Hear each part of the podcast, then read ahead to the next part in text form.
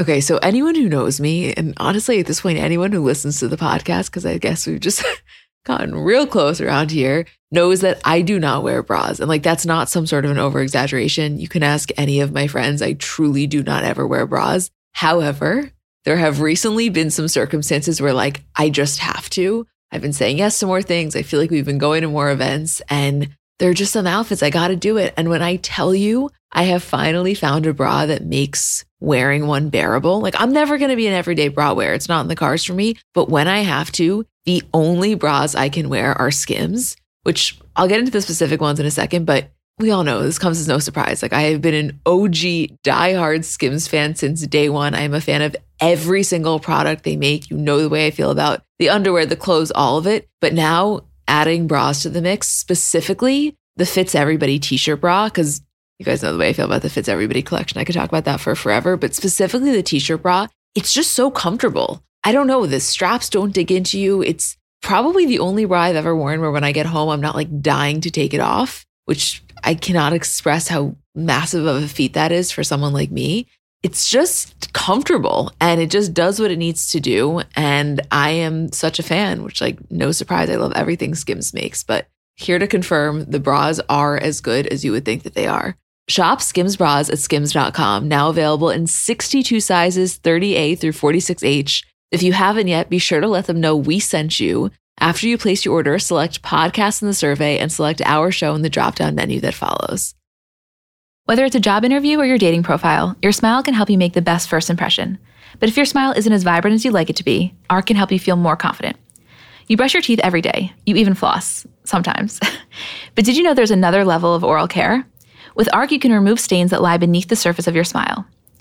So, ARC is a new way to achieve professional level teeth whitening at home for just 30 minutes a day. Each ARC treatment includes dentist approved enamel safe whitening strips that adhere to your upper and lower teeth, along with ARC blue light technology.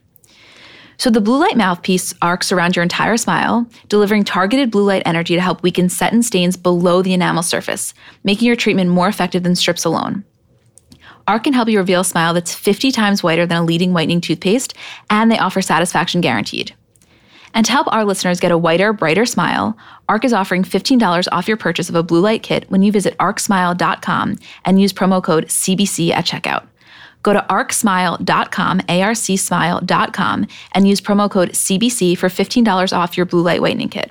That's arcsmile, arcsmile.com, promo code CBC. Hi, guys, I'm Emma. And I'm Julie. And we're the girls behind Comments by Celebs. And welcome to episode 26 of our Kardashian bonus show. So, as you know, we are on hiatus from Keeping Up. We have six more episodes after this one until the next season starts and we do our recaps, which we are personally I've never been No, don't even. Don't even, please. Julie's the one that does these outlines, and this one specifically, she was working on four hours. So I know that you you are thrilled. Yeah, no, I I cannot wait. I know. Okay, so this week we figured we were going to do one, probably one of our most requested, and I honestly can't believe we haven't done it yet. We're doing a Caitlyn Jenner deep dive. Right? Pause for applause. it's a it's a big deal. I mean, I can't believe we haven't done it. There's so much to her life and her story, and we figured out so much just from researching it. And I I'm kind of excited to share it with you guys. I'm just concerned that it's so much information. I think we're gonna be okay. Okay. Um, like always, we're going to go through this chronologically and, you know, discussing key points along the way. I want to just make a note is, you know, previously, and I had said this last time, previously when we were discussing Caitlyn, if if it was an event that happened pre-transition, we would say Bruce because we thought that that was correct, and we received feedback like super respectful feedback from followers saying, "I totally get that you guys are trying to be politically correct, but it's actually always best to refer to the person as their um, preferred name." So throughout all of this, we'll be referring to Caitlyn as Caitlyn, only of course when discussing like birth name or anything else like that. Okay, how you doing? I'm ready. I love you. I miss you. I love you too. Julie's at a wedding this weekend, so we didn't really get to talk that much. Hi. Hi, Emmy. okay, here we go. So, Caitlyn Marie Jenner was born as William Bruce Jenner on October 28th, 1949, in Mount Kisco, New York. For anybody following zodiacs, that makes her a Scorpio, which, as you know, so is Kris. So, interesting matchup there. Um, her parents are Esther and Bruce. Her father, Bruce, was an arborist. Julie, would you like to tell everyone what that means? Because maybe other tree surgeon. had, we were in the car. I was like, "Do you know what an arborist is?" And I was like, "Yeah, they like cut down trees." And she's like, "Oh, you googled it too?" And I was like, "No, remember Arbor Day." I still don't know. Like, I'm not even going to pretend like I do. I have zero idea. You know Tu B'Shvat? That's that- that that's. Bruce. Yeah. that's Bruce Senior.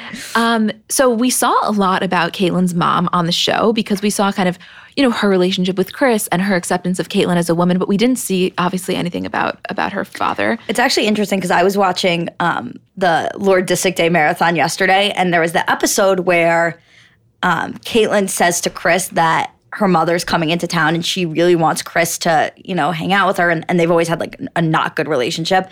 And Kris says to Caitlin, you know, it, it's crazy that you're asking me to do this and acting like it's such a big deal that I don't have a relationship with your mother. And Kris says to her, I think you've mentioned your mom like 12 times the entire time we've been married. Oh she was like, she was like, you're acting like you have this amazing relationship with your mom that I'm not part of. And she's like, it's just not the case, which I thought was crazy. Do you think that there was ever any like discussion or jealousy there about how close MJ was to the whole family? I don't know if it was that because I think that's I think that's really typical in a lot of families for one grandparent to be closer. I've like observed that. I think what it was is that maybe Caitlyn created a rift between her and her mom because you know prior to her transition she just had all these feelings and I, I imagine that as a child having to lie to a parent like your whole life it like creates a bit of uncomfort and maybe and maybe Caitlyn's mom never even really knew why that that separation was there but that's what I was kind of thinking that like that Caitlyn you know put a separation in to protect herself and protect her mother. It's totally possible. I'm, I'm curious about that. Um, so, Caitlyn was diagnosed with dyslexia as a young child. And the reason that this is applicable is because, you know, she never really felt confident at school academically. So, when she discovered that she was really talented with sports, it kind of gave her this confidence that she was lacking. And obviously, as you know, like her career is insane in the sports world. But I think that I'm not saying the dyslexia was the start of it. Obviously, she was granted with athleticism, but I definitely think that it was a huge, maybe driving Yeah, it force. was. I mean, it was a confidence. It's like if you don't excel in one place to then find something where you're you're good at and you excel, you you latch onto that one thing. Obviously, No, for sure. So she graduated high school in 1968, and she earned a football scholarship and attended grade uh, Gradeland College in I think Iowa. it's Graceland. I may have made that as a typo. It, as I was reading it, I was like, "It's for sure." Because as I was reading it last night, I was thinking about Paul Simon. So it's it's for What sure. are you not thinking about, Paul Simon? I'm always thinking about Paul Simon. Um, I've made so many. You can call me Al memes. I know you did. Remember that one time that you went on like a meme spree? Yeah, on Twitter. Yeah. Anyway, um, so she attended Graceland College in Iowa, but she had to stop playing football due to a knee injury. So, this is kind of the start of it. When she was at Graceland, one of the track coaches encouraged her to switch to the decathlon, and she graduated from Graceland College in 1973 with a degree in physical education. So, that was, let's take you now to the start of her Olympic career. Yes. Are you ready? I'm. Oh my god! Of course I'm ready. I love the Olympics. So in 1972, it was the US Olympic trials in Eugene, Oregon, and Caitlin placed fifth in the men's decathlon. So because of this, it allowed her to qualify for the Olympics, which was like completely unexpected, unwanted. Like it was a it was a huge I deal. mean, no one expected her to to place there. She was like an unknown. She was a completely unknown person participating in this, and and no one, ex- especially on the first day, I believe, of the the trials, she like didn't do well, and then the next day she like was able to get what she needed to place. Yeah. So that same year, she went on to finish 10th place in the decathlon at the Munich Summer Olympics. That same year, December of 1972, was when she married her first wife, and it was her college sweetheart named Christy Crownover. So Christy, interestingly enough, similar to Kris, worked as a flight attendant, and I know, think all I think all women in the seventies worked as flight Yeah. attendants. and Caitlin was training for the Olympics. She was training often eight hours a day, and she would sell insurance on the side. It's it's a I'm sorry. As I was reading this, it's just a whole other life. You know what I mean? No, it is. I mean, it's so crazy because I have spoken to my parents about it so many times where it's like, we know Caitlyn in terms of the Kardashians. And they're like, you don't get it. Like, Caitlyn was her own entity back in the day. Like, Caitlyn was this American hero. Like, we knew Caitlyn as Caitlyn, and the Kardashians were, were part of that, not the other way around for us. It's so true. Um, not to get too much into all the titles because I don't think it's that interesting to hear, but it is important to you know um, understand. So she competed in 13 decathlons between 1973 and 1976. That is 13 decathlons in three years. That's a lot. Duh. So in 1975 was when she won the Pan American Games, and because of this, she was chosen for the 1976 U.S. Olympic team. Take us to 1976, Julie. In 1976, the Olympics were in Montreal, Canada. And Caitlin achieved her five personal bests at the Olympic Games and set a new personal best time and won the gold medal for the world record eh, with a world record score of 8,618 points. I have not a clue what that means, but it's a big deal according to Wikipedia and the research that I did. So after this event was when she took the American flag from a spectator and she carried it during the victory lap, which was th- that started the trend, the tradition that is now common among winning athletes. Like literally, her taking that one lap with the American flag is what started this being a thing. Way to go, Caitlin. Who knew? You trendsetter, you. When so when people talk about like Caitlin's peak fame and her being an American hero, this is the Olympics that they're referring to, the 1976 one. Okay. Um, there listen, there were so many awards in her life, and I want to pay nod to them without getting too into it. But after, you know, this this massive achievement in 1976, she received the James E. Sullivan Award as the top amateur athlete in the US and was also named the Associated Press Male Athlete of the Year. She, I mean, tell me if you think this is a bold statement. I would say at this time she was the most popular athlete in the US. Yeah, think about like and see, it's hard because I don't I wasn't there, obviously neither of us were, so I don't know the effect that had, but in my mind it's like picture LeBron. Right. Very similar, yeah. Yeah. Um, she also made more money from winning a single event than any other athlete had before her. And you know, because of this this fame and this massive like athleticism, she was the most highly sought after for advertisements and deals and all this kind of stuff. So she appeared in movies, television. She was a sportscaster on ABC TV, and she co-authored two books: Decathlon Challenge, Bruce Jenner Story, and Bruce Jenner's Guide to Family Fitness. Then, the year after, she became the spokesperson for Wheaties brand breakfast cereal.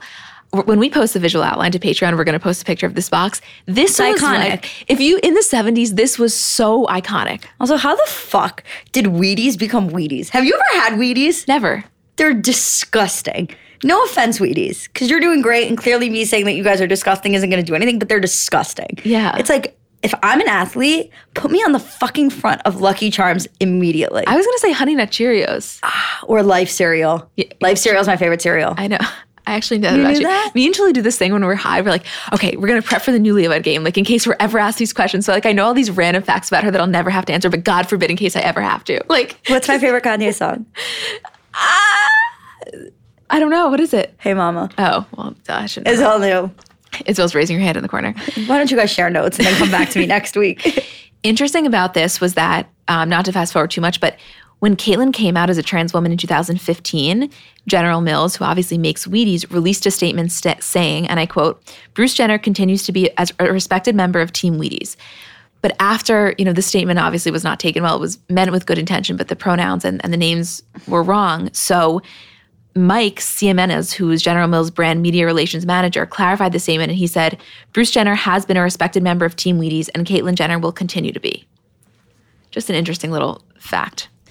that that's how a lot of this outline is going to go where it's like we talk about something and then a lot of it the transition is going to play in as we talk about it it's not going to be so much timelined with the transition because it's just easier to do it that way but Yeah. you guys will see Yeah. you'll see So at this time, back in 1977, Caitlyn and Christy were considered like the all American couple.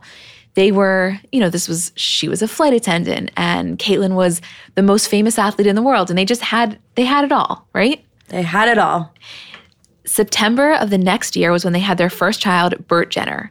And Burt is actually named after Caitlyn's younger brother who was killed in a car accident after the Olympics. I did not know that. Did you? i i didn't i i knew that i i like had known that uh, Caitlyn had a brother who died. I didn't know that like the the relationship between the Olympics and and Burt and her son. So I, I had Did no Caitlyn idea. ever talk about her brother dying?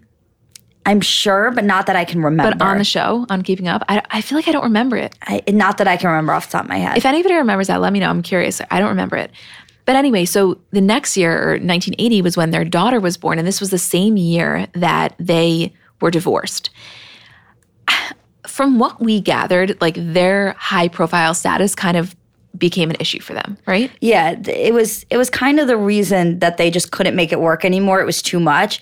But the other thing is is that when they got divorced, it was it was even more high profile of a divorce than it was a marriage. And I think that something that I've noticed especially with athletes is that America has this real fascination with athletes who stay with their partner like throughout high school and they're and they're like high school or college sweethearts. Like think about Ayesha and Steph Curry Or It's like- LeBron. or LeBron. It's like oh my god, like you made it like with them through they were struggling as an athlete and trying to make it. Like we want you guys to stay together forever. So I think that people oftentimes have this real fascination with that. So when they got divorced, it was like ah, why can't they just make it work? Well, I think that the stereotype, and maybe it's true, is that so many people are, use athletes for their fame, for their power, Right, whatever. right. So when they see a couple that's like they were really with you through thick and thin, it's Right. like they, yeah, people root for them. Okay, so you guys probably know that you should be taking vitamins to help supplement your diet. But with so many options, how do you know which nutrients you need and which ones you're probably already getting enough of from your diet? That's why you need Ritual, right, Julie? Yes, you, yes, you do. Okay, so women deserve a clean, effective multivitamin that they can trust. And when Kat Schneider realized that this didn't exist, she decided to create her own, and that's when she founded Ritual. We're going to tell you about it. So, Ritual is the obsessively researched multivitamin designed for women by women. It contains nine nutrients that are difficult to get enough of every day, even with a healthy diet. So, instead of taking a handful of five to eight vitamins, Ritual makes it easy with two capsules a day. You order it online at ritual.com for around $1 a day. Ritual is delivered to your door, door monthly so you can stay on track with your new healthy habit. Isn't that right? you are correct. So we we try this because the idea is that Ritual Ritual Essential for Women is the multivitamin reimagined, and it's vegan, certified, sugar free, non GMO, gluten allergy free. It's you know Vogue, the New York Times, CNN, and Forbes all have taken notice of it. The thing is that their revolutionary capsule technology combines nine oily and dry ingredients into a single pill, including vitamin E, vegan omega three from algae, iron, magnesium, folate, vitamin K two, and vitamin B twelve. The thing is that their capsules have a no nausea design, so they're gentle on an empty stomach, and they include a mint tab in every bottle to help mark the fishy aftertaste, which a lot of these like have. And remember when we opened the bottle, we're like, "Wow, minty fresh!" We literally couldn't believe it. Yeah. They- it was like so. Yeah, yeah, we tried these. believe it. These they're good. We like I wasn't really taking a multivitamin, and then I tried this, and I was like, "This is so simple. Why have we not been doing this?" Um, also, it's traceable and transparent. So the the thing is that all of the you know ingredients are right there for you to see, and um, they're transparent about where they source their ingredients. So if you want to know more, you can find everything on their website. So for a limited time, Ritual is offering our listeners one free week during your first month. Just go to ritual.com slash celebs to start your trial today. That's one week free of Ritual at ritual.com slash celebs.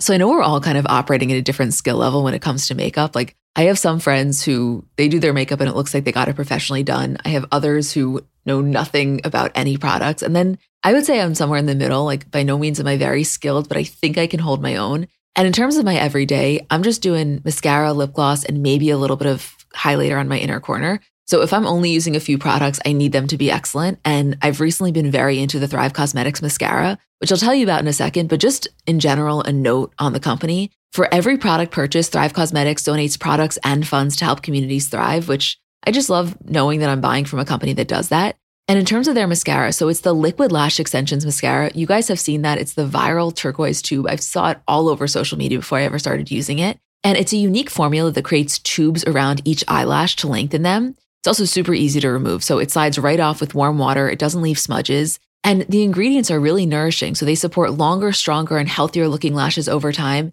It really just gets the job done. Like you will see what I mean when you try it. Refresh your everyday look with Thrive Causemetics, luxury beauty that gives back. Right now, you can get an exclusive 10% off your first order at thrivecausemetics.com slash CBC. That's Thrive Causemetics, C-A-U-S-E-M-E-T-I-C-S dot com slash CBC for 10% off your first order. So, just an interesting thing is that in 2015, after Caitlyn transitioned, Christy revealed that a year into their marriage, so this was in the 70s, that Caitlyn told her that she was struggling with her gender identity. And Christy did not tell anyone. She fully kept it a secret until after Caitlyn herself came out about it. And she said that even though she knew about Caitlyn's struggle with gender identity, it didn't affect their marriage in any way. And it's not the reason they divorced, which is interesting because when we go to their, her relationship with Linda, Different It's a different story. Yes. Interesting to know. Okay. Why don't you take us? of, no one moves quicker in their marriages than Caitlyn Jenner. I, already, January 1981, she's remarried. How? I don't know. She just got divorced, had a kid in 1980. Yeah, I mean, look at Kris though. Yeah, no, I know. And we'll get there too. Um, so in January 1981, Caitlyn married her her second wife, Linda Thompson. Linda was a former actress and a beauty queen songwriter. She actually wrote, co-wrote the song in uh, Bodyguard, "I Have Nothing" for Whitney Houston, um, and was the ex-girlfriend of Lin- of Elvis Presley, which we spoke about because um, Robert Kardashian dated Priscilla Priscilla, Presley. Presley. A lot of connections. I mean, as we always say, a lot say, of things to keep track of. so much to keep track of. Like you should be taking notes. Yeah, I, it, I'm. This is the first I'm hearing about it. If people aren't taking Yeah. notes during it, because they definitely should be. Um, the first time that Linda saw Caitlyn was actually when she was with Elvis at the 1976 Olympic Games, and then they met three years later and married two years after that. So in June 1981 was when Brandon was born, and in August 1983, Brody Jenner was born. And as we discovered on the Kris Jenner deep dive, Brody's real name is Sam Brody Jenner. Yeah, who the fuck? And eh, there's just so much here.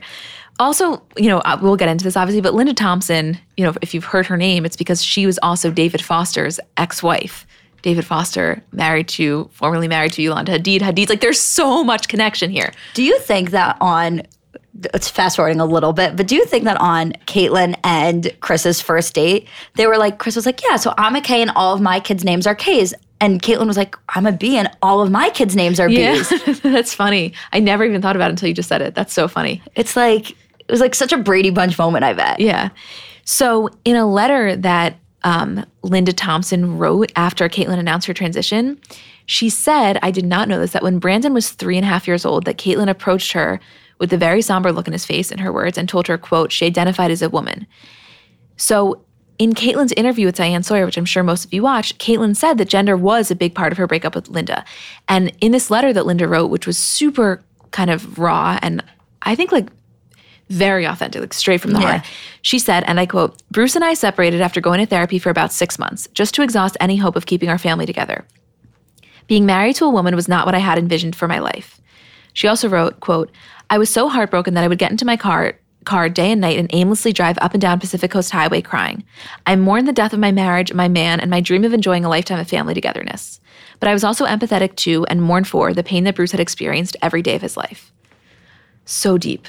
It's crazy. It's so deep. So, you know, their kids, Brandon and Brody, have been super open, I feel like, speaking about Caitlyn not being, you know, not only her transition, but also about the way that they felt that Caitlyn was not really that present in their life when they were growing up. Right. Which, as we talked about last week, was a big source of tension between them and Kris. yes. 'Cause it's like, why the fuck is my dad? You know, yeah.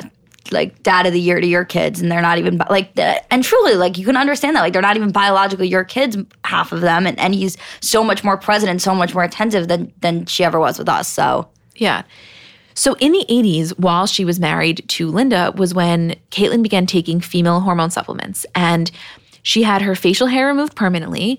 And then she stopped her transition, saying that she lost her nerve and she didn't want to cause the children any pain.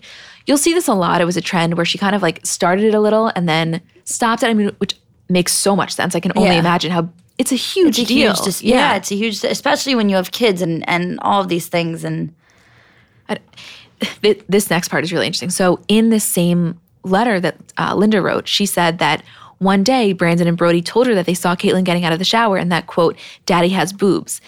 So, what was happening was that the breast enlargement was a side effect of the female hormone supplements that she was taking. And Linda said that she told the kids that Caitlyn had just stopped her Olympic training and that, you know, her father, she's like, oh, your father's pectoral muscles have probably just gotten a little flabby. She said, she was like, I was really trying to shield Brandon and Brody from the truth and also trying to respect Caitlyn's secret because Caitlyn did not want anyone to know at the time. right. You know, that's a situation you don't expect yourself to be in. No, never. It's yeah. It's. I think we we really, you know, a lot of the focus that we had when when Caitlyn was first transitioning was on the Kardashian Jenner side of the family, like just you know Kendall, Kylie, all of them. But the other side of the family and her other kids really had their own stories and like so much more that we didn't really think about. I feel like. we had no idea about. Um, so they officially divorced in 1986, which you know, as you said, it, there was a lot of reasons for it, and I don't think that the transition or her her gender identity it contributed. It for sure contributed. Like the first wife said that it didn't, and Linda was super forthcoming in saying that it did. Also, just like a fun fact. Do you guys remember Brandon and Brody? You know, they're famous in their own right, but in 2005, they had their own reality show that lasted one season called The Princes of Malibu. I have to be honest. I never watched it. I did, and I forgot about it until we were doing this. So it was Brandon and Brody, and they lived with Linda and her husband at the time, David Foster. Holy fuck. And they lived in David Foster's Malibu estate. And the whole theme of it was that like Linda kind of spoiled them and she said that they could do no wrong. And David was kind of like, who the fuck are these freeloaders? Like, get them out of my house. and that he was trying to straighten their lives out and they were kind of just living it up in Malibu with Spencer Pratt. Like, do you realize how far back we're going? It's wild. You know what the other thing I didn't realize was I did not realize that Linda and David Foster were married for so long. yeah, how long was it? Like, 1991 to 2005. that's 14 years. That's insane. I didn't realize it was so long. because he's had so many wives. What was David's relationship like with Brody and Brandon, aside from like trying to straighten them out a little bit? I don't know. I don't think that it was ever. I don't think. I, I honestly don't know enough, but I definitely it wasn't like seamless. I'll put Right. it like that. And I think a lot of it came from the fact that they had different parenting styles. Like Linda was much more. And even if you want, I know this is a ridiculous statement to make. Like you can't judge someone's parenting based on Instagram comments, but if you look at the way Linda comments on Brandon and Brody's pictures, it's like Oh, they're yeah, still course. little kids. Like Yeah. she is such. It's such a mama's boy thing. You know what I'm going to compare it to? What? Like a Larsa Pippen with the fire emojis. like a Larsa Pippen. Oh, I love when you make references like that. Okay, so obviously Brody was so famous in his own right. He did that, then he did the Hills and a million other things. He was DJing. Brandon and his now ex-wife Leah, which as we mourned the loss of that relationship last week. Literally, I think it is the most tragic. To, like, okay, not the most tragic. Khloé and Lamar, obviously the most tragic, but I don't know. Brandon and Leah right after that for me.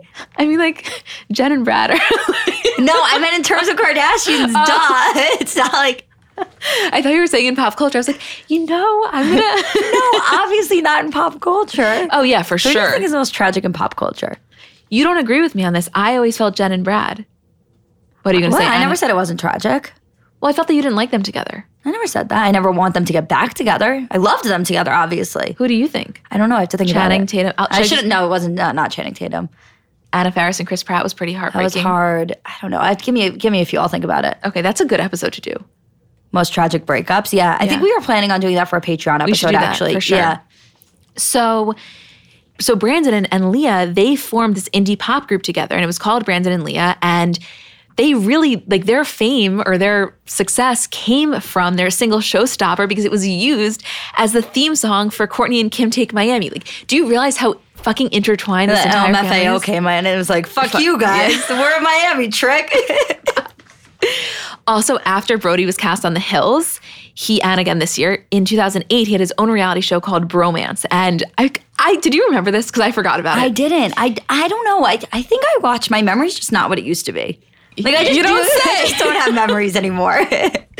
This show was based on the fact that guys competed to be part of his entourage.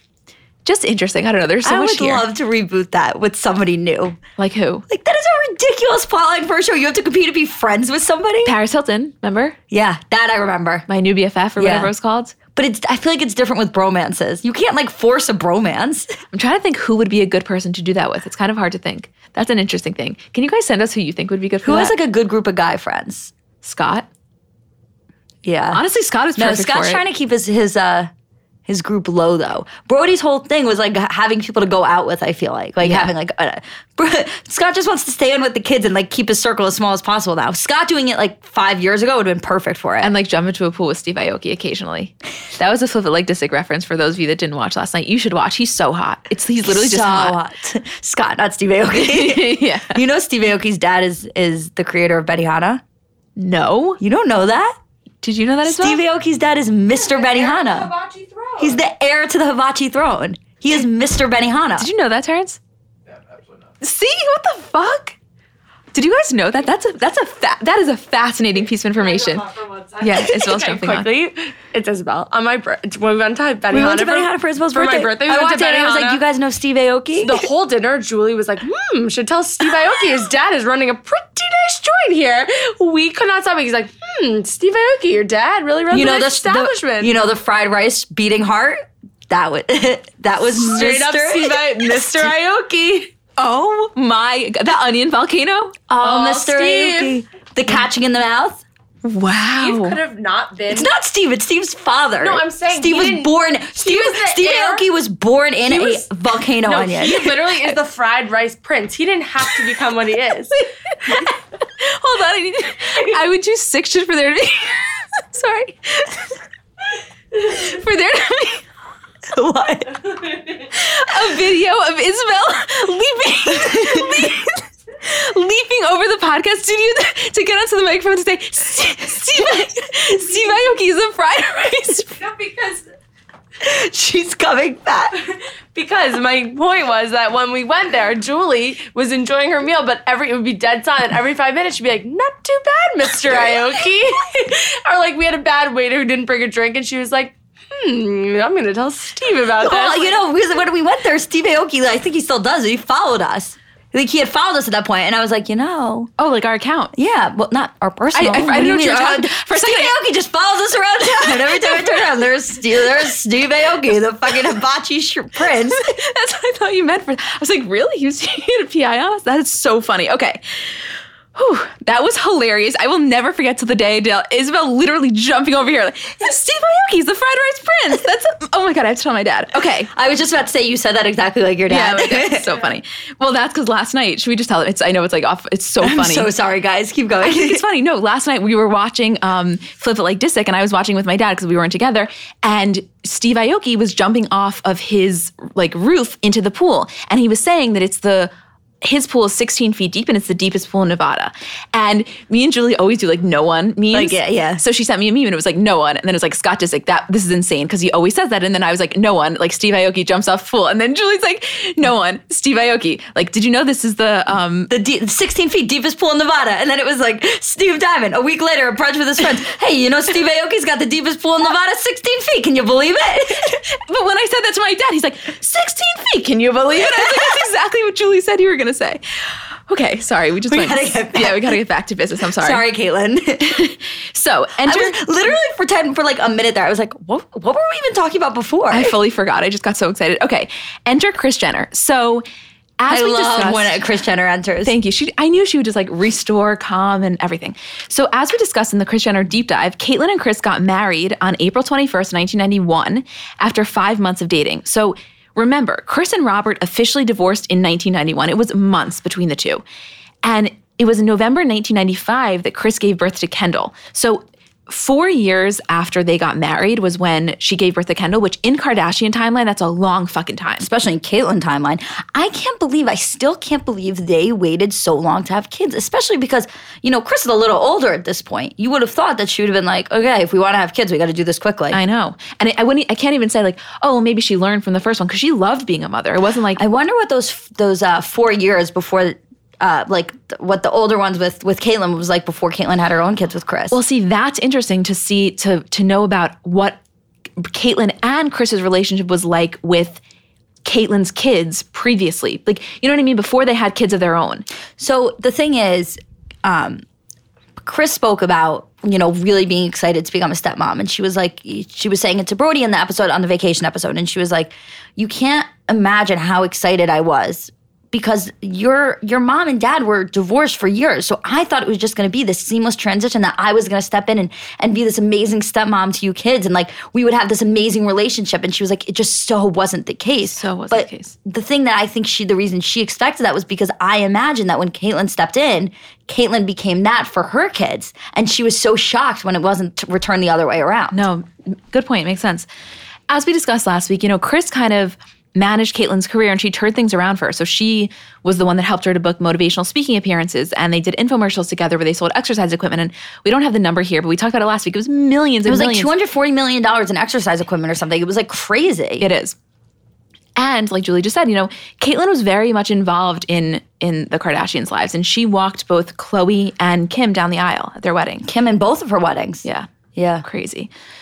Well, if you remember, when Kim got married was before Caitlyn had transitioned, and but but Caitlyn had long hair at the time, and Kim was so embarrassed by Caitlyn's long hair and was like, "Who's gonna walk me down the aisle if if if Caitlyn looks like this?" I know. I, you know, I was watching. I think I may have said this a couple episodes ago. I was watching old episodes, and it was the one where Kendall, Kylie, and Caitlyn were at the um at the golf the golf course, and they were flipping off the paparazzi. And Kendall was making so much fun of Caitlyn for the hair. And it was like, "Please, can you cut it? Like, I'm to cut it in your sleep."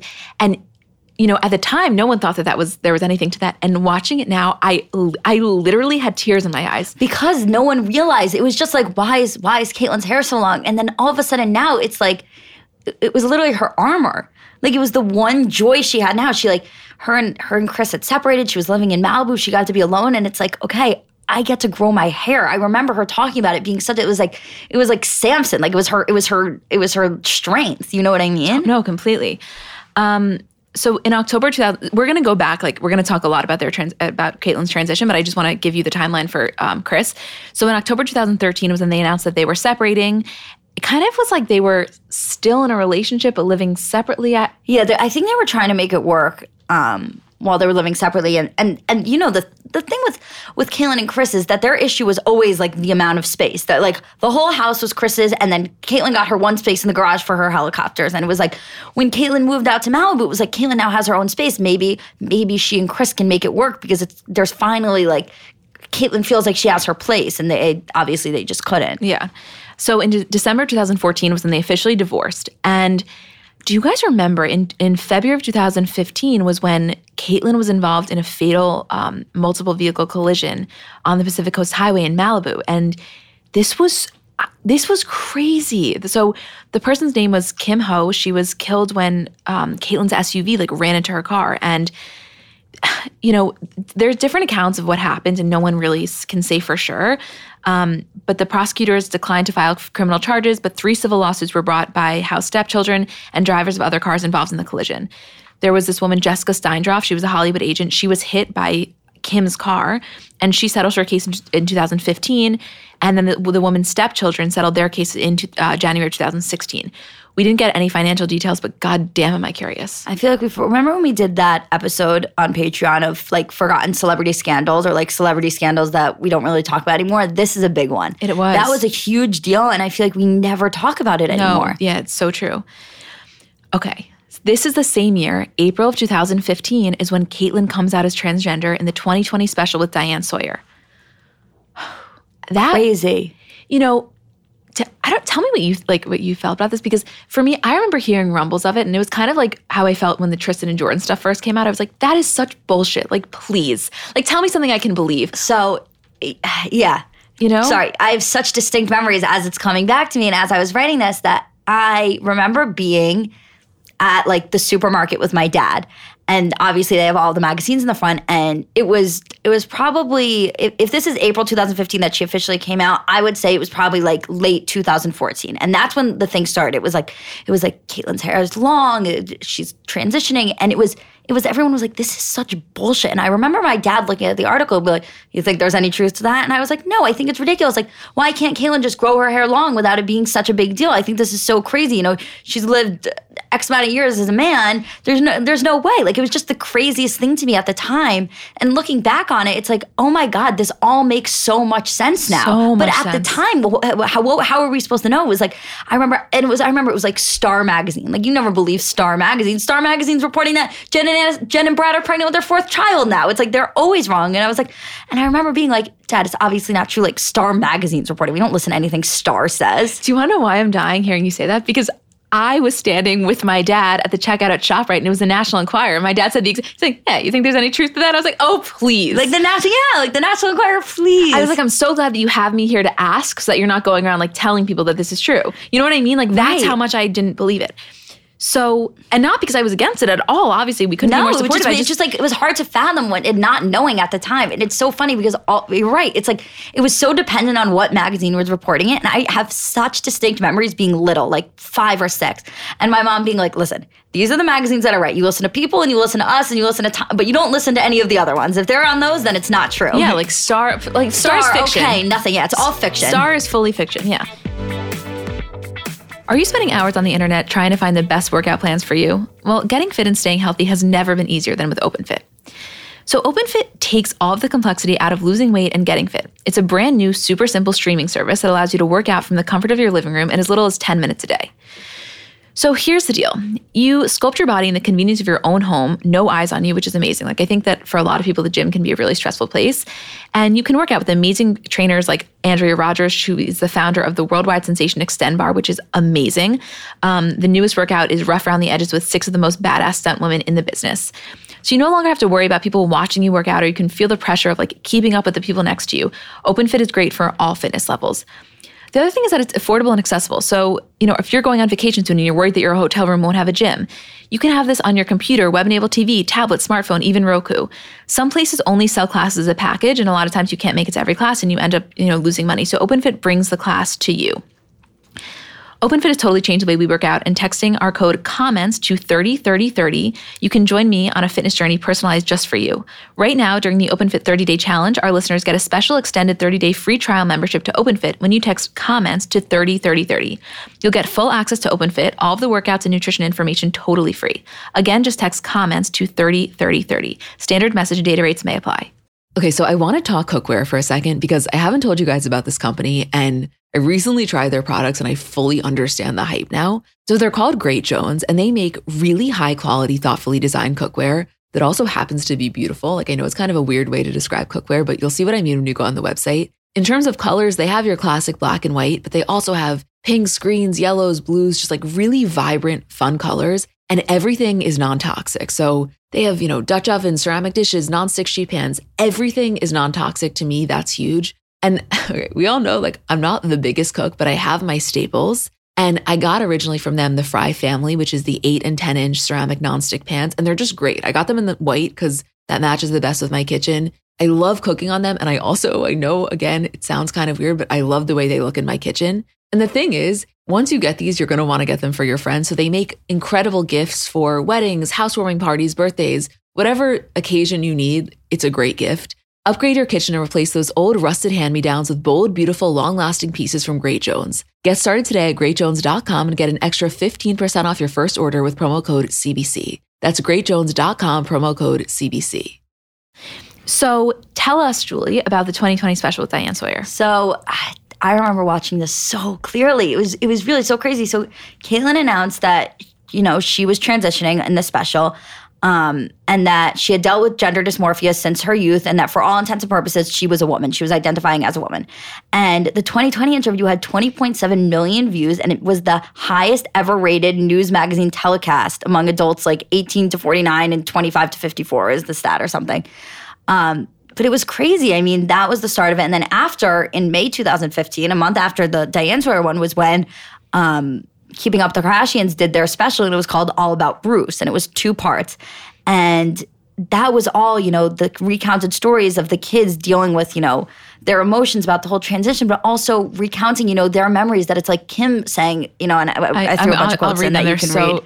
But it's just so, I mean, and remember, they were all so upset because they were like, you're finally coming out, you're finally living your truth, but you're still hiding things from us. And that was the huge, you know, the rift between the Kardashians and Caitlyn really occurred be- because of two reasons. One, you know, Caitlyn disrespecting Kris after the fact, Which we'll get And- into. And the other being that Caitlyn, there was there, everything she said. She was holding back information, and it's it's kind of like the kids were like, "We're here, we're supporting you. Just tell us everything." And I imagine that as Caitlyn having to live her life lying about so many aspects, it's not so easy to just be so forthcoming and tell your truth now. It's it's something you're just not used to and not comfortable with. Totally. And I wonder, because this was in 2015, I wonder now if you ask the Kardashians or, you know, Kendall and Kylie, what how they felt they handled this, what they would say. I'm not saying that they did it Yeah. poorly, but if they still hold true that that Caitlyn should have been more forthcoming, or if they're like, you know, I think that we were lacking empathy. I'm not saying they were. I'm just curious. Yeah, I think that th- the other thing is, I think the reason that they probably wouldn't say that is because a lot of the stuff that they were mad at Caitlyn about was like, oh, you have this interview. Oh, you're doing the Vanity Fair cover. Oh, you're doing this. Like, we're going to find out eventually. Why aren't you telling us before other people are telling us? No, totally. There were. I want to read the four quotes from the different siblings about you know uh, Caitlyn's transition and and like whether or not they knew stuff. So the first was from Kim, and she says, "quote I just came home and I walked in the garage to go to my bedroom, and Bruce was dressed up like a woman. I ran to Kourtney's and I was hysterically crying. We have no idea what this is or what this means, so I kept the secret for maybe 12 years. Kendall says, I just remember being little, not really knowing what was going on, and we would find things like makeup or lipstick, and we thought he was having an affair at one point, and we didn't know what to do. We didn't want our family to be broken up, so we wouldn't tell anybody. Khloé says, I found out that when he did his appearances that he would get dressed dressed and walk the lobby of his hotel because he felt so good that he could just do that and no one knew it was him. And I remember I would just be so scared like what if someone catches him? And Khloé also said, Kourtney, Kim, and I never said a word, not even to my mom, because we never wanted to make my mother feel uncomfortable. I remember when this happened and when they were talking about this, I my jaw was on the floor because my, you know, in my mind, they were all just as shocked as the rest of us. Yeah. I thought that they had no idea. Maybe that was so naive of me. You know, I still hold true that Kris didn't know. I still hold true to that. I really think she didn't know. But didn't Kris say that she like knew that he would uh, that she would sometimes dress in No, Kris didn't know. nothing. The kids knew. The kids had caught her, had caught Caitlyn. I- uh, I- uh, I- uh, This is from what I remember. The kids had caught Caitlyn a couple of times. Kim was Kim like late night once. It was like only once that that Kim caught her like dressing late night, and then they never spoke about it again. And I think she told um, Kim and Khloé, and they never said uh, Kourtney and Khloé, and they never said a word. When Khloé tells that she found out about um, Caitlyn dressing, like when they would go to hotels and she was dressing in the lobby as a woman during her appearances, I think Khloé is telling this story having found out after the fact. Like she was like, I, I, I think I remember her saying this, and it was like I remember thinking, you know, what if somebody had seen then? So I think that it wasn't a ridiculous amount of times that they had caught. I think it was once or twice, and in retrospect, it really stood out. But I think they all were really afraid to tell Kris and didn't want to upset her, so they kept it a secret from Kris. And I think that you know the last person that Caitlyn was going to get caught by was Kris, because think about Kris. That's the last person you'd want to get caught by No, too. You know, so and with the and aside from Kris as who she is, it was also her wife. right, You know, so yeah. So yeah, I really, I mean, I think there was something where Caitlyn had said like, "There's no way Kris didn't know," but I, I really think Kris didn't know. And also potentially, like I'm just shooting the dark here, you know, that was one of the causes of Caitlyn's um, breakup with Linda. And potentially she could have seen that now is like, Yeah. if Kris knows, for sure that'll be the end of our relationship. I don't know. It just, yeah, who, who knows? So one month later, June of 2015, was when Caitlyn introduced herself to the world on the cover of Vanity Fair. It was written by Buzz Bissinger and Annie Leibovitz photographed it, which was a, like a very iconic honor, kind of. It was their first cover to feature an openly transgender woman, and it was captioned "Call me Caitlyn." Again, Caitlyn is with a C, which was incredibly intentional. yeah. yeah. The month after that, in July, was when Caitlyn received the Arthur Ashe Courage Award at the ESPYS. Oh my God, do you remember the drama? Do I remember that? Oh my god, when they went to the ESPYS, I'll never forget. Oh my God, that was a huge plot line on the show. You know, something the Kardashians must have really struggled with was having to having to show the world that they were supportive and but still angry at the same time. It's a really hard line to walk and and they were supportive. It was just there was own their own personal things that they were struggling with and I think a lot of people a lot of people did get that and a lot of people didn't. Oh, for sure. Because I think that people, because the two were happening at the same time, because their anger was happening at the same time that Caitlyn was transitioning, I think of people, specifically people that already didn't like them, were so quick to say, like, oh, well, they're just pissed because she's living her truth and like, fuck them for not being able to understand it. Whereas, like, that was not the case. They were pissed about a lot of other things that just so happened to be happening simultaneously. Right. Yeah. Um, so a month after that, in July, was when Caitlyn's gender transition was the subject of I Am Cait. It was initially an eight-part TV documentary series, and it pre- premiered on E to an audience of 2.7 million viewers. That's a lot.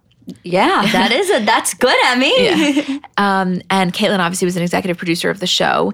And it was kind of just focused on, you know, her transition, how it affects her relationships with her family and her friends. And it, you know, it personally, I know that it didn't do that well. Like, in, it wasn't like it had so many seasons, but I thought it was fascinating. Yeah, it was it was fascinating. I mean, I think th- this was really Caitlyn's transition was like the entire world kind of learning about this at once. And I think Caitlyn on the show, something that she really set out to do was to educate and and explain that's like, listen, I I did live my most of my life as a man and I was athletic and I was into cars and I'm into and I'm still into those things, but I also identify as a woman. And I think that concept at the time was really hard for people to understand. And Caitlyn really, really opened up our eyes as people to like uh, uh, to like how confusing gender can be and how uh, yeah, it was it was really it, it, the show itself wasn't great, which is why it didn't do well. But the content matter was so important. For sure. Also, you know, one of the things she talked about a lot was like finding this new role being a role model for the transgender community, not just to educate other people, but also within the community, like f- kind of what her role was, which we'll get into a little bit. You know, that was met with a lot of kind of.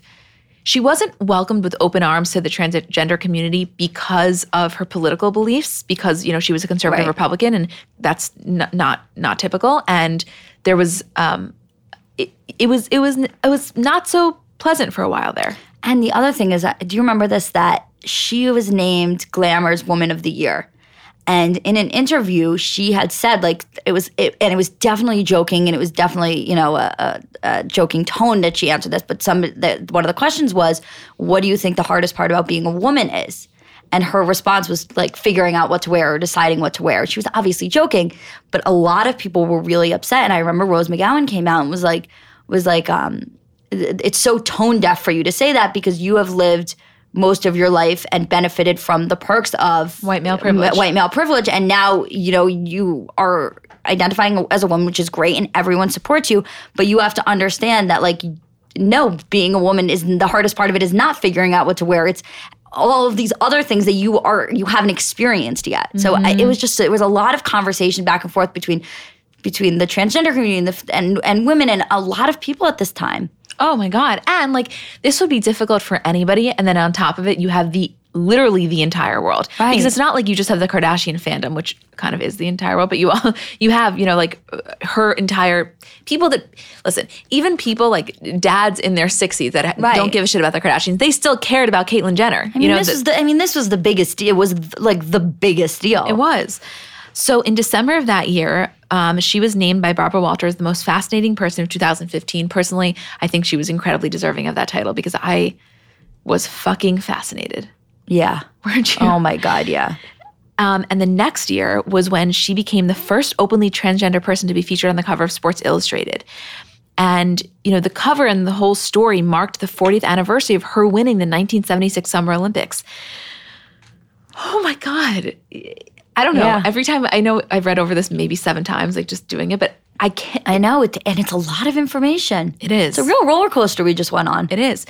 So the next year, in um, January 2017, was when she underwent a lot of cosmetic surgery, and she completed her sex reassignment surgery. Which, please correct me if I'm wrong. When she was, when it was the Diane Sawyer interview, I believe Diane asked her right, and she wasn't, she hadn't got, undergone it, and she wasn't positive. She wasn't positive she what was gonna going to, yeah. Right.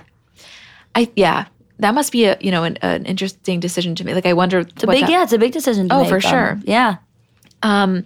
So the next year in April of 2017, which was only two years ago, she published her memoir called The Secrets of My Life. And this was kind of when the shit hit the fan, if it didn't already. And it was really not well received by Kris or the kids. They said that in their view, the book was filled with lies about Kris and totally painted her in this like malicious, mean light that they just did not feel she was deserving of. Yeah. So one of the I remember one of the big things that I, and I've I've spoken about this before because I, I really think this is such a huge point is that Caitlyn said, you know, in the book that Kris controlled all of their finances and that um, they there there was money that that Caitlyn wasn't given and that, that Kris was controlling it. And Kris and Kourtney came out and they were like, in the beginning of our marriage, that was not the case. There was not a lot of money there. And Kris says, I had to borrow money from Kourtney at one point because we didn't. And it- it's interesting because one of the episodes I was watching of Keeping Up with the Kardashians the other day um, during the Scott ma- marathon was Kris was explaining to Kourtney um, that in the beginning of her marriage with Caitlyn, that Caitlyn had like all of these speedboats and all of these toys, and and they had to sell them. She was like, she was like, we now had college tuitions to think about. We had two kids on the way. We had all of these things, and sometimes you have to be the adult and make the financial decisions and make the smart ones. And she's like, she's like, and it was so interesting because it was so long before that this book came out, and it's just yeah, like I think that Caitlyn was so used to having her own life and having her own thing. And then when she had kids with Kris, it was like, okay, now we're going to make smart financial decisions. And I think that Caitlyn just eh, viewed that as Kris controlling her money when in when in regards it was Kris, you know, setting up a future for her whole family. Yeah, and I also think that Kris was different than Caitlyn's other wives. Like she was, Yeah. much, she was. I don't want to say much more controlling. I obviously haven't met them, but she was much more of like a.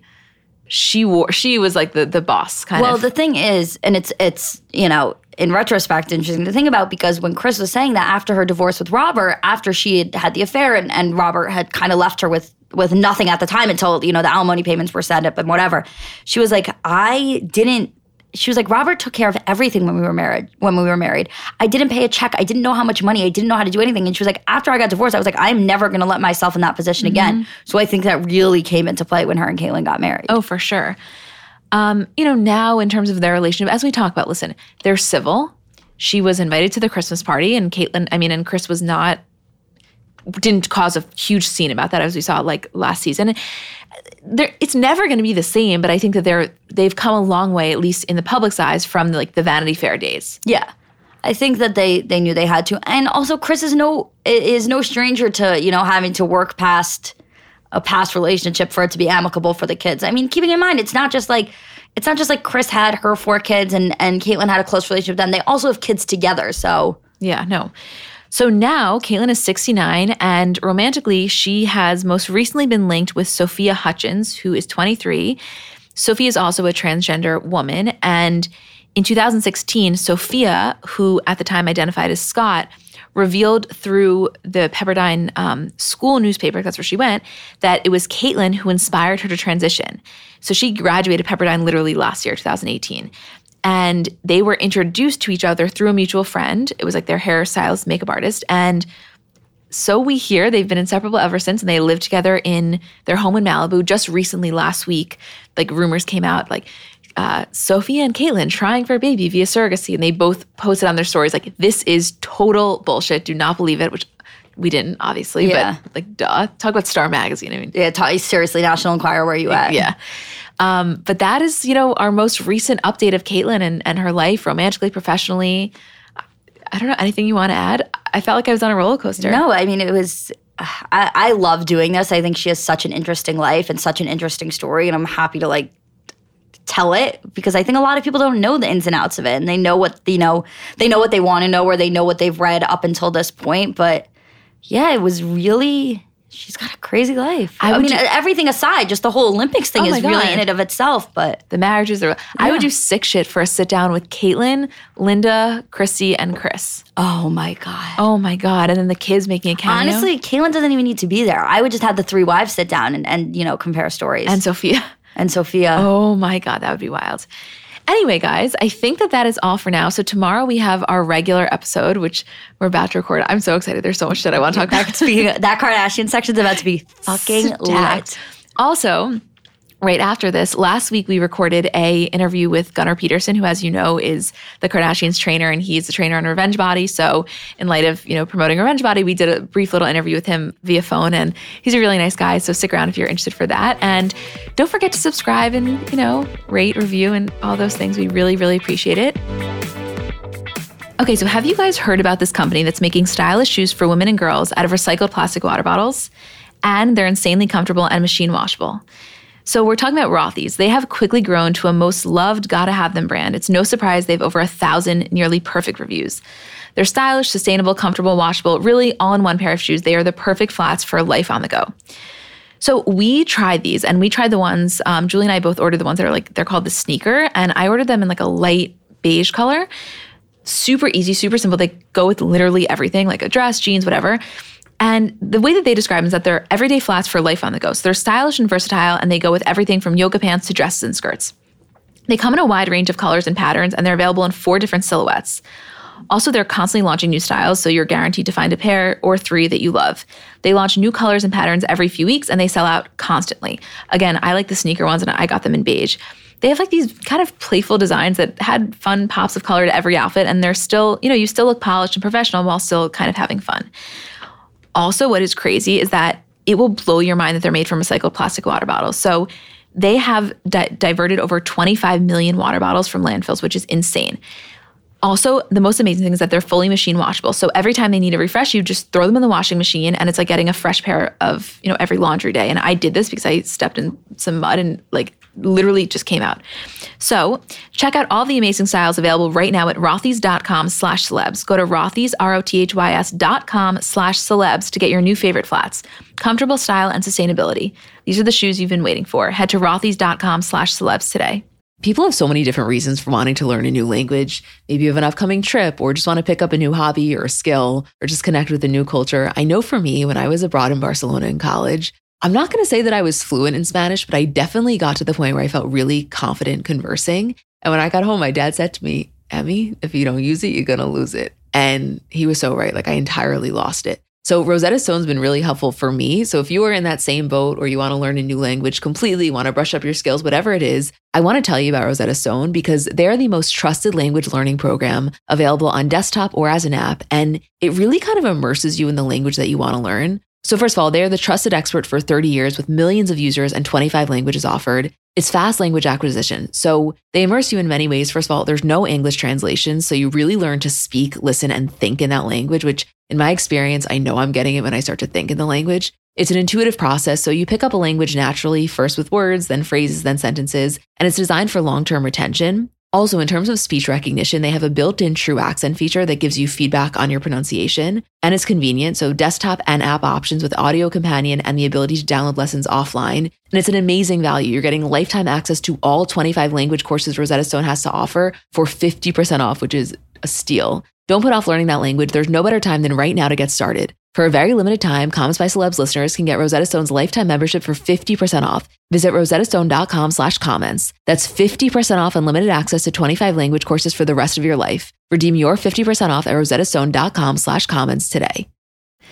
Okay, guys, so we have celebrity trainer Gunnar Peterson on the line. Hello. How are you guys? We're good. How are you? I'm always good. It's a frame of mind. I love it. So I'm sure anybody who knows anything about the celebrity world is very familiar with Gunnar. And he also is uh, one of the trainers on E's Revenge Body, which is Sundays at 10 p.m. How has that experience been? It's fantastic. Honestly, they have such a, uh, and you know you're not going to get any, any trash talk out of me. So let me start with it's fantastic. I'm working with, um, they always can be good people, you know, sometimes it doesn't, it doesn't pan out, but, um, that might be more uh, the people that we we are assigned than necessarily the format of the show. It's structured very well. It's all health based. I think the title got a bad name uh, or a bad reputation at the beginning. You know, people said it's not about revenge, and that's really not what it's about. It's about taking control of your life and and finding a way to make things right with um, your past or whatever whatever you feel got you or or pushed you over the brink. Um, and you know, it's great producers. It's great production team. Rogue Atlas uh, Eli Frankel, Larissa. Just it, you're working with pros across the board, and I'm not even going to say the Khloé part because that's a given. Right, of course. Of course. Yes. Is Khloé as, you know, obviously we've never met her, but from everything we know, she just seems like a truly incredible person. I'm, is that your experience working with her as well? Yeah, I've also known Khloé since she was you know, 14. So uh, she's about as real as rain, and she's hands on in all this. And if there are ever any issues, it's she's a text away. So Right. it's just uh, it makes the whole experience positive. Yeah. How did you start? How did you meet the Kardashians? Like, how did that all kind of start, your relationship with their family? Years ago, uh, Kris Jenner started training with me. We had uh, Oh. mutual friends, and and Kris reached out and started training with me. And I knew, uh, you know, then Bruce, now Caitlyn, and and Kris, and it was just uh, it was a good fit.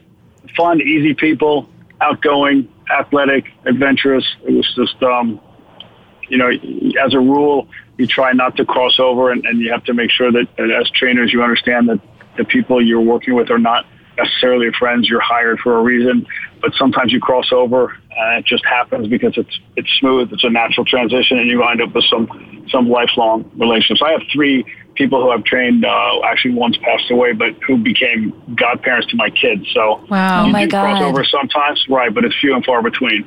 Totally. No. I mean, you train everyone. I feel like from, you know, the Kardashians to Kate Beckinsale, Bruce Willis, Hugh Jackman. It's it's kind of unbelievable. How do you think this this happened? Like what is what did, what do you think it is about your training that makes you the best of the best? Well, I mean, I've said this before, and it's some people know it's a tired joke.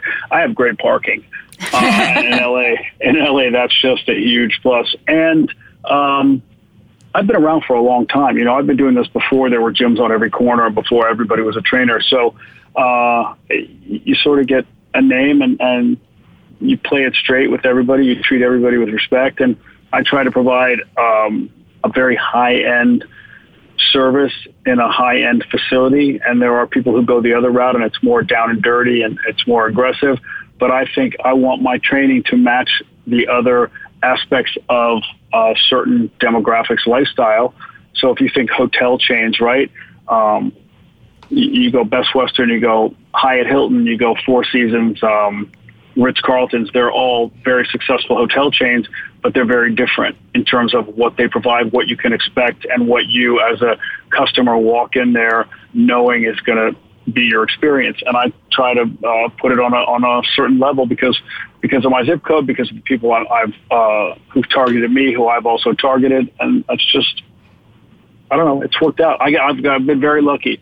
I try to stay atop everything in the field, you know, from, oh man, watching everything that's on social media as much as I can, uh, reading articles, reading books, attending seminars, and, um, and going outside my my groove. I went to a tactical training thing in North Carolina this weekend. You just if you can pick up two or three cues, two or three sayings, two or three combinations. Uh, I, I talk to these Navy SEAL guys, and they do a, a workout in a pool where it's a 25 meter run in the pool and then a casual swim back, and you do 800 meters total. So, Wow. uh, you know, I haven't tried. I haven't tried it yet, but I thought, what an interesting way to combine two disciplines and yet still be joint friendly. And they're all things that can apply to to training or to giving people things to do when they're on vacation and and just staying fresh. Totally. Of no, that makes complete sense.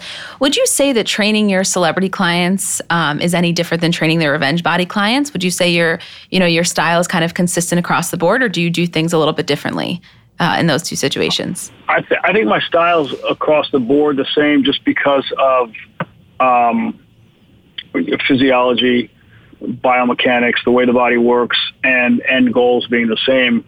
Um, obviously, if someone's looking to, to put on size if it's hypertrophy and they're looking for bulk, I may not be the right guy because of the way I train.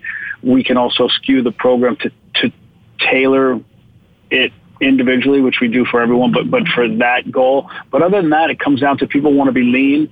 People want to be able to see the separation between the muscle groups. People want to be able to move uh, and perform in life and sports. And so, how you train an athlete is how you train a movie star. Is how you train a civilian. And as long as they're willing to put the work in, I mean, it's not going to be easy, but it's going to be fun. That's for sure. Right. And we're going to get it done, and we're going to get to the end goal. The hardest part about working with the, the the celebrity or the people in the public eye is the scheduling. They are being, you know, you hear people say, "Well, if I had all day to go to a trainer, I mean, they're doing a movie for three months and then they're not doing anything." That's that's the the biggest misconception that I see.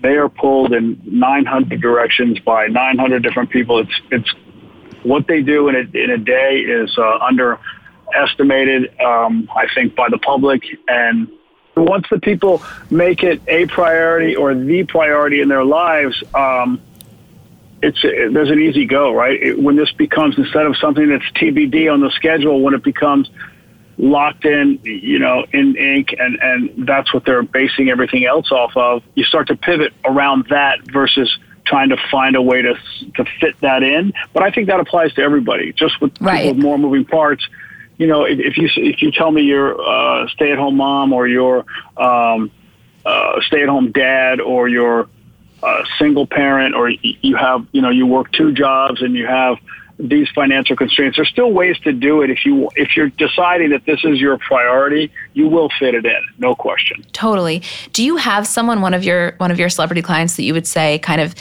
exemplifies the like going hard and is so dedicated, always there, always ready to work? Is there one person that comes to mind the most when you think of that? No, uh, let me think, and, and, and in the meantime, I'll give you some some preamble. I think that because of the way I've been around and people know what I do and how long I've been here, they kind of get that.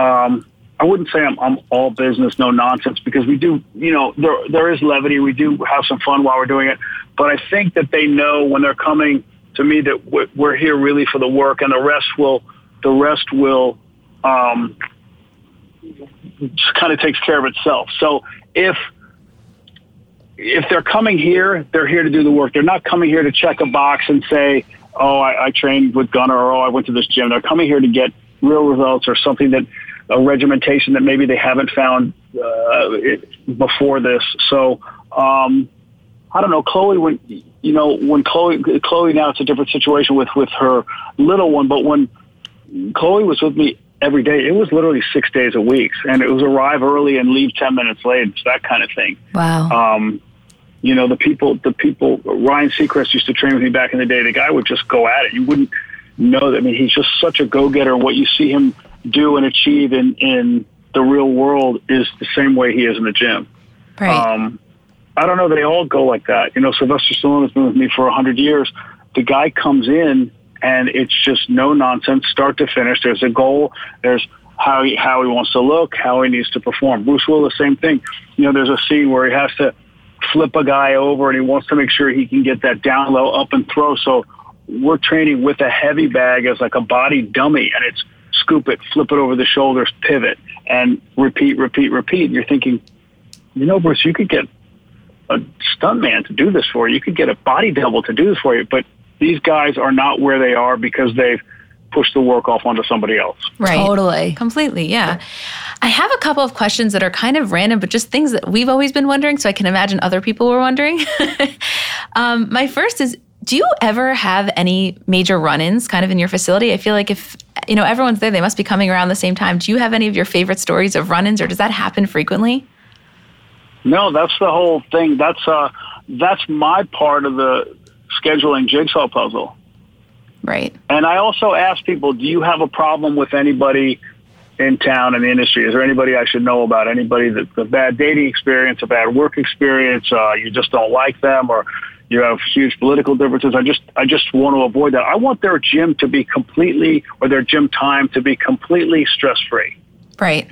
No, that makes so much sense. I, and obviously, it shows. I think that that's why people continue to go and are so appreciative of, of the way that you operate. Because they know, because it, it is truly one of the few safe spaces. We don't have cameras in the gym. I mean, Right. if people want to video their stuff or do whatever, totally fine. But we don't have like, uh, you know, that eye in the sky camera that, that a lot of businesses have. I just, I can't, I wouldn't do that to people. No, Of course, Of yeah. course not. We- yeah, but you say, of course, but a ton of restaurants these days have them. Um, That's true. you know, stores have them, airports have them. Our place, it's just not like that. They are safe. If you didn't, you know, if you if you didn't comb your hair this morning and you're just rolling in for a 6 a.m. workout and it's baseball hat day and no makeup, whatever, that's never. There's never going to be a picture of that, and that's never going to get out. We're not like that. Yeah, make that makes a huge difference, of course. Oh, completely. Has there ever been a situation where you've just been starstruck? Like you're like, I cannot believe this is happening, or has that is that not no longer a thing? Um, well, I think two things. I don't Google people. I don't look them up, so I probably don't know as much about people as I should when they walk in, because I like to. I like to have the the my experience be as as uh, neutral as it can be. That's one thing. Um, I, I will say, I think there, you should, we should run a test on this. There should be a study.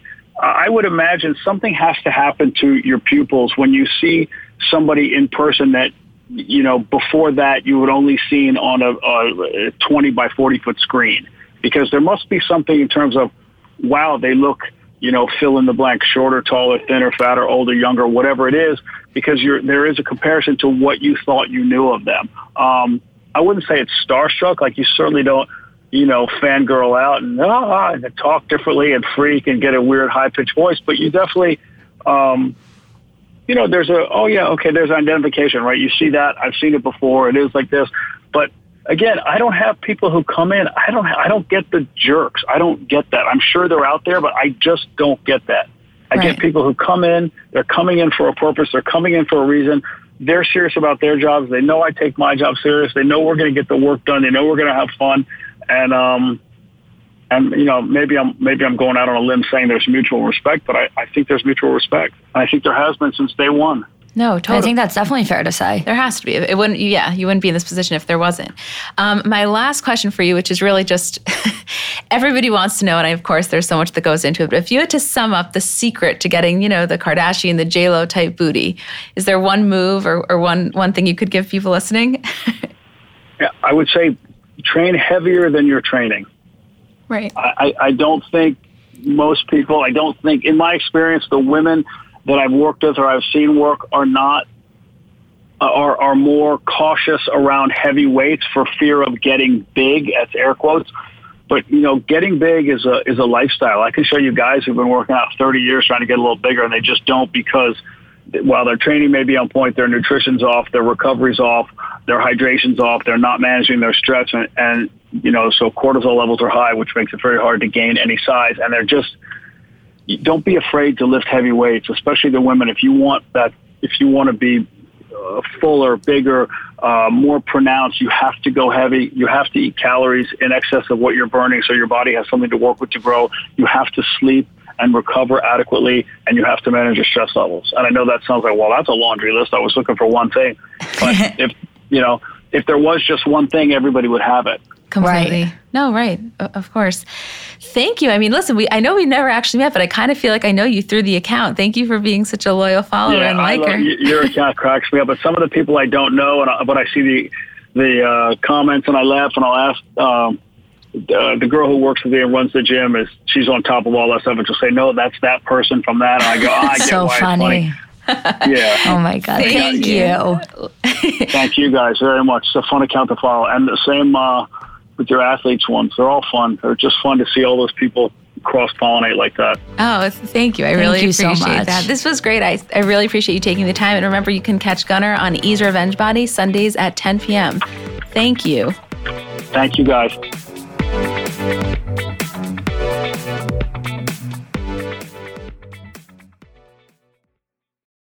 So I'm a big fan of transparency across all aspects of life. Like, generally speaking, there's pretty much nothing I wouldn't rather be told straight up. But specifically, when I'm buying something or paying for a service, I just want to know what I'm getting myself into. And oftentimes, there can be so much nonsense or so much yada yada. For example, sneaky terms hidden in the fine print of contracts, or bills that randomly go up without properly alerting you, or budget airlines with cheap fares but then exorbitant fees to make up for it elsewhere. And we just should not need to be dealing with this type of yada yada in our lives. And yes, you could read every single word of every single contract, and that's one way of avoiding it. Or you can go with a trusted brand like Metro by T Mobile that helps you to get ahead and not pull you back. That's right. You don't take yada yada from life, so don't take yada yada from your wireless provider. Metro by T Mobile has no contracts, no credit checks, no surprises, and nada yada yada, which honestly gives so much peace of mind. Like, you shouldn't have to compromise for an okay option with sacrifices when you really deserve that full transparency. Stop by one of over 6,000 Metro stores nationwide.